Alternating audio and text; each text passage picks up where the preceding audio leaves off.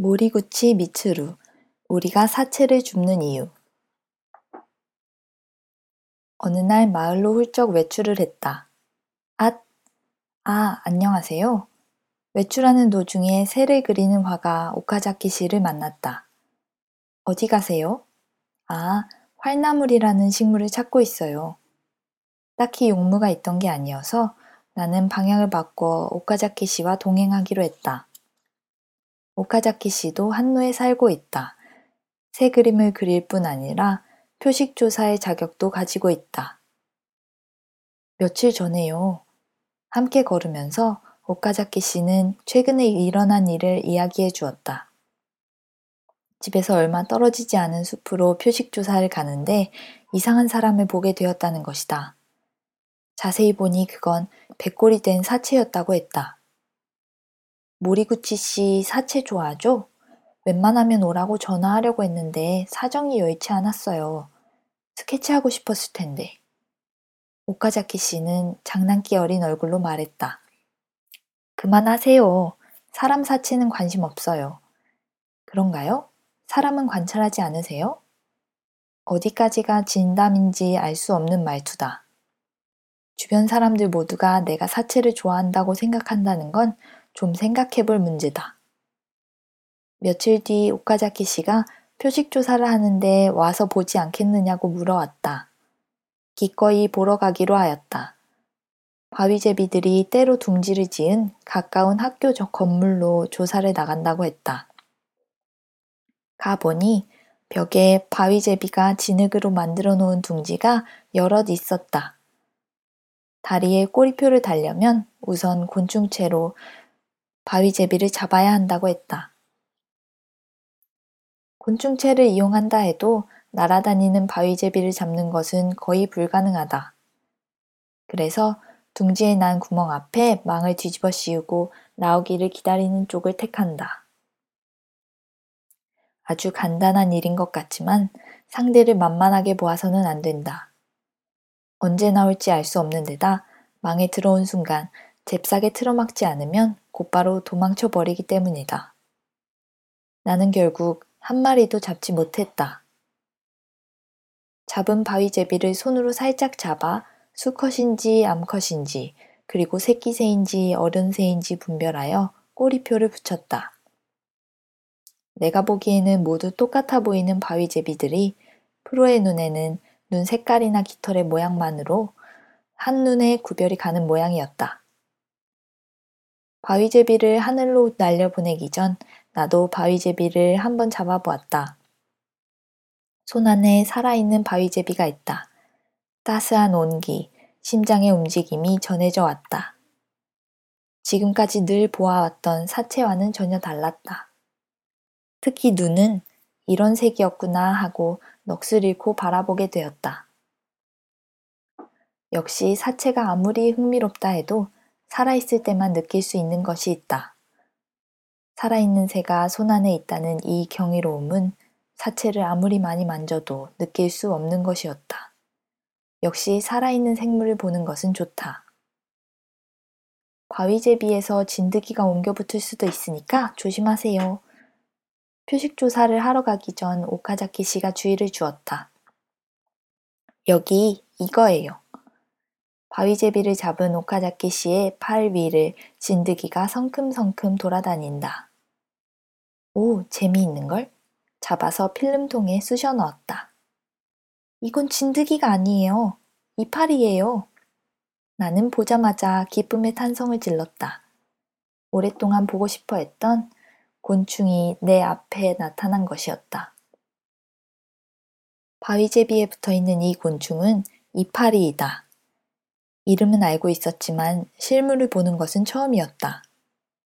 살아있는 바위제비를 접하는 것도 기뻤지만 이파리를 보게 된 것은 더욱 기뻤다. 이것은 이름대로 파리의 일종으로 몸은 평평하고 다리는 몸 옆으로 툭 튀어나와 있어 거미다리 같다. 그리고 무엇보다 날개가 막대기 모양으로 퇴화해 날 수 없다.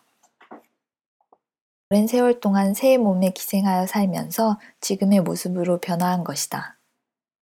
인간의 팔 위를 여기저기 돌아다니는 모습은 확실히 오카자키 씨의 말대로 진드기처럼 보였다. 파리도 바퀴처럼 미움받는 곤충이다. 더럽다, 시끄럽다 등 파리에 대한 이미지 중 좋은 것이 별로 없다. 하지만 바퀴 중에도 무당벌레처럼 생긴 바퀴와 약용으로 쓰이는 바퀴가 있듯이 파리에도 사람들이 모르는 특이한 종류가 있다.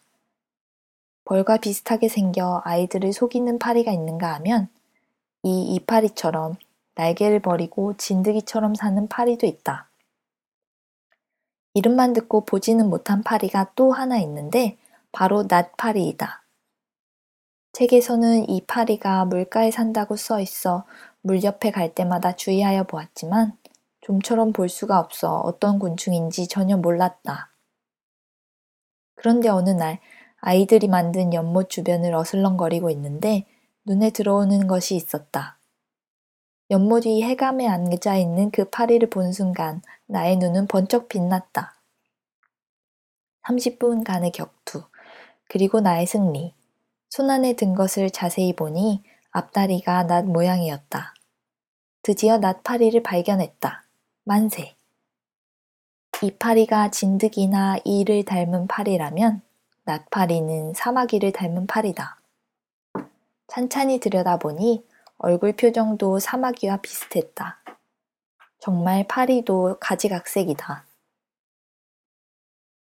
곤충의 종류가 90만 종이나 되니 어떤 파리가 존재하든 이상할 것도 없다. 하지만 같은 파리를 놓고 비교해보면 가지각색이라는 말에 수긍이 간다. 그런데 가지각색이라고 하면 아이들도 곤충 못지않다. 최근 나는 그것을 확실히 실감했다. 나는 지금 고등학교 3학년들을 대상으로 한노의 자연이라는 수업을 하고 있다. 청경우독이 아닌 청관우회부의 수업이다. 봄에는 너구리 길을 따라 산에 들어가고 여름에는 두더지 굴 앞에서 기다리고 가을에는 도토리를 주우며 숲을 조사하고 비가 오는 날에는 해부를 한다.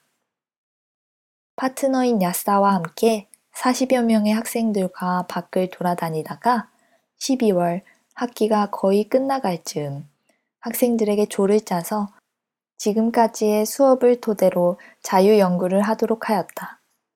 과연 어떤 조들이 만들어졌을까? 가장 인기 있는 것은 하늘 다람쥐조. 역시 살아있는 동물을 관찰하는 매력은 크다.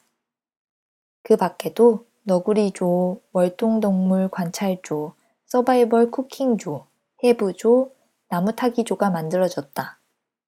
나무타기조는 나무 위에 올라 새 둥지를 찾는 것을 목적으로 하는 괴상한 조였다. 어느 하루의 연구 모습을 지켜보자. 나는 하늘 다람쥐조를 데리고 동물을 좋아하는 골동품 가게 아저씨네로 갔다. 이야기를 대략 들은 후 드디어 아저씨가 키우고 있는 하늘 다람쥐와의 만남. 이건 본체고 저건 별장이지. 아저씨의 설명에 모두들 웃는다. 와, 나왔다, 나왔어. 눈이 굉장히 크다. 엄청 크다. 역시 살아있는 하늘 다람쥐의 인기는 하늘을 찔렀다. 소란 떨지 않으면 금방 친해진단다. 아저씨의 한마디에 모두들 조용해졌다. 하늘다람쥐는 신기한 듯이 아이들을 바라보더니 한 아이의 무릎에 올라가려고 한다. 깜짝이야! 놀라는 학생에게 아저씨가 말했다. 괜찮아, 괜찮아. 앗! 하늘다람쥐가 놀이의 얼굴을 핥히고 깨물고는 달아났다. 하하, 놀이는 운이 좋은걸? 하늘다람쥐에게 물리는 일은 평생 없을 거야. 아프단 말이에요. 아프지 않다면 상관없겠지만. 저것 봐, 놀이 얼굴에 이빨 자국이 생겼어. 사진 찍어, 사진. 놀이의 불행에 대해 아무도 불쌍하게 여기지 않는다.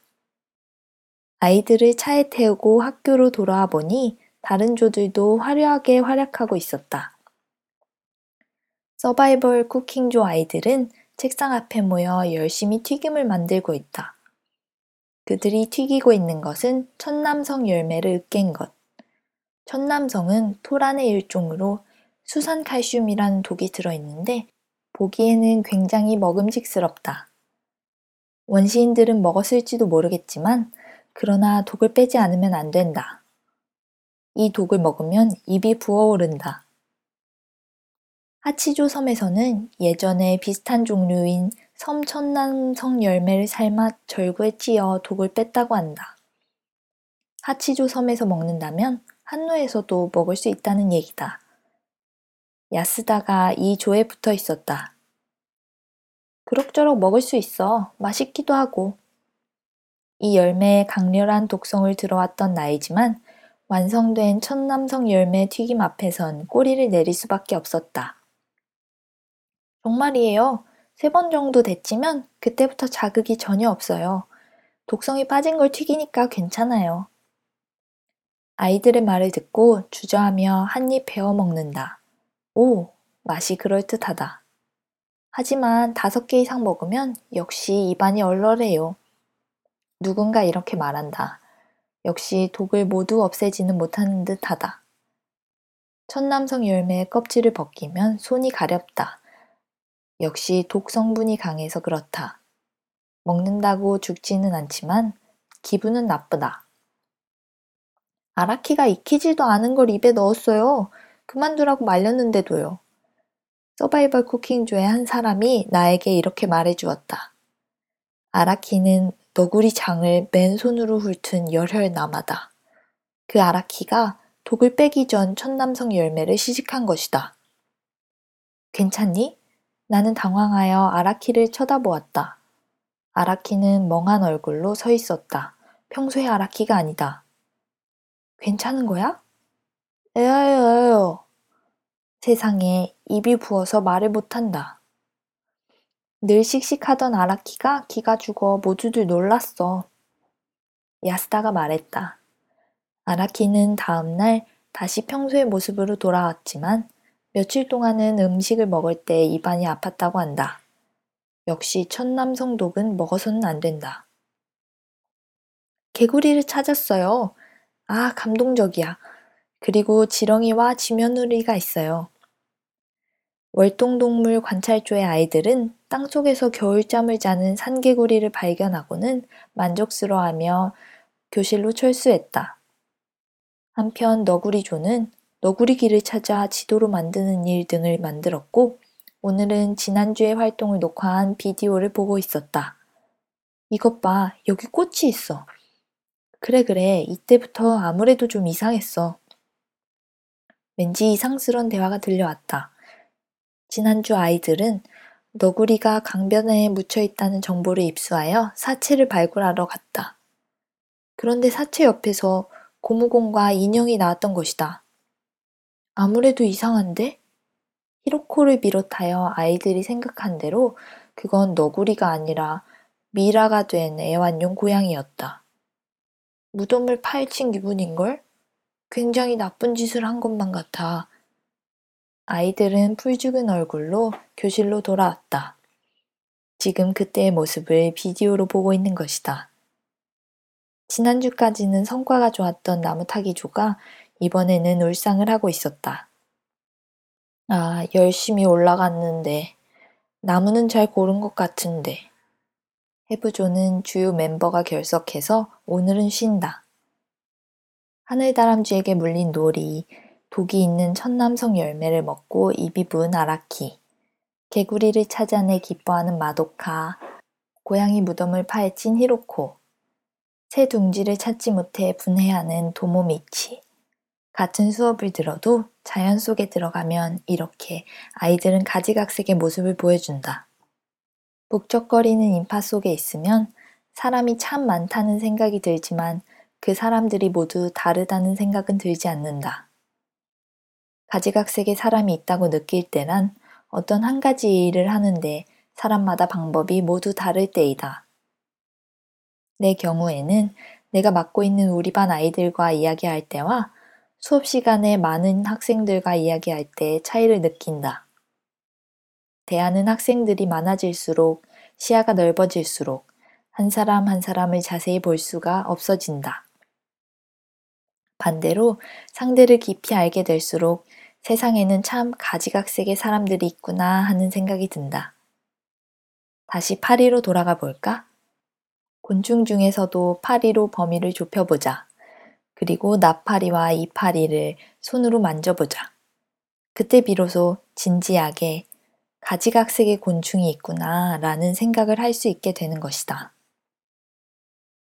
가지각색의 사람이 있다는 것을 생물학에서는 다양성이라는 말로 표현한다. 학생들을 보면 인간이란 다양성이 있는 생물이라는 점을 절실히 느끼게 된다. 인간의 다양성을 처음 실감한 것은 대학교 3학년 때였다. 우리 생물과는 20명 정도였는데 그들 모두 가지각색이었다. M은 수염이 덥수룩하고 여자를 좋아했다. 특히 어린 여자들을 좋아하고 해부를 아주 싫어하는 부드러운 남자였다. T는 거칠고 무서운 오빠, 하지만 정밀한 스케치만은 아무도 그를 따라잡을 수 없었다. K는 스포츠, 음악, 어떤 것이든 푹 빠져버리는 인기 있는 남자였다. N은 물고기 매니아. 물고기에 관해서는 박학다식했지만 술을 마시면 난폭해졌다. A는 2년 선배지만 계속 졸업을 못하여 같이 학교를 다닌 개구리를 좋아하는 산사나이. 마찬가지로 선배였던 F는 요리 솜씨가 끝내주는 바다 사나이였다. 생물을 좋아한다는 점은 똑같아도 모두 다른 개성을 가지고 있었다. 대학교 1, 2학년 때는 이런 차이 때문에 힘들지만 3학년쯤 되면 서로 다른 점을 즐기게 된다. 이상한 놈들 때문에 즐겁다니까? 이건 우리들 사이에서 유행하던 말이었다. 나도 남들에게 이상하게 보이지 않을까 신경 쓰는 일도 없게 되었다. 그전에는 늘 다른 사람들이 나를 이상하게 볼까봐 조심스럽게 행동해 왔다. 중학교, 고등학교 때는 가능하면 생물을 좋아하는 것을 사람들 앞에 드러내지 않으려고 했다. 그런데 생각해보면 내가 생각했던 평범한 사람이란 존재하지 않는다. 누구든 뜯어보면 모두 나름대로 이상한 점을 가지고 있다. 그 점을 깨닫기까지 나는 오랜 시간이 걸렸다.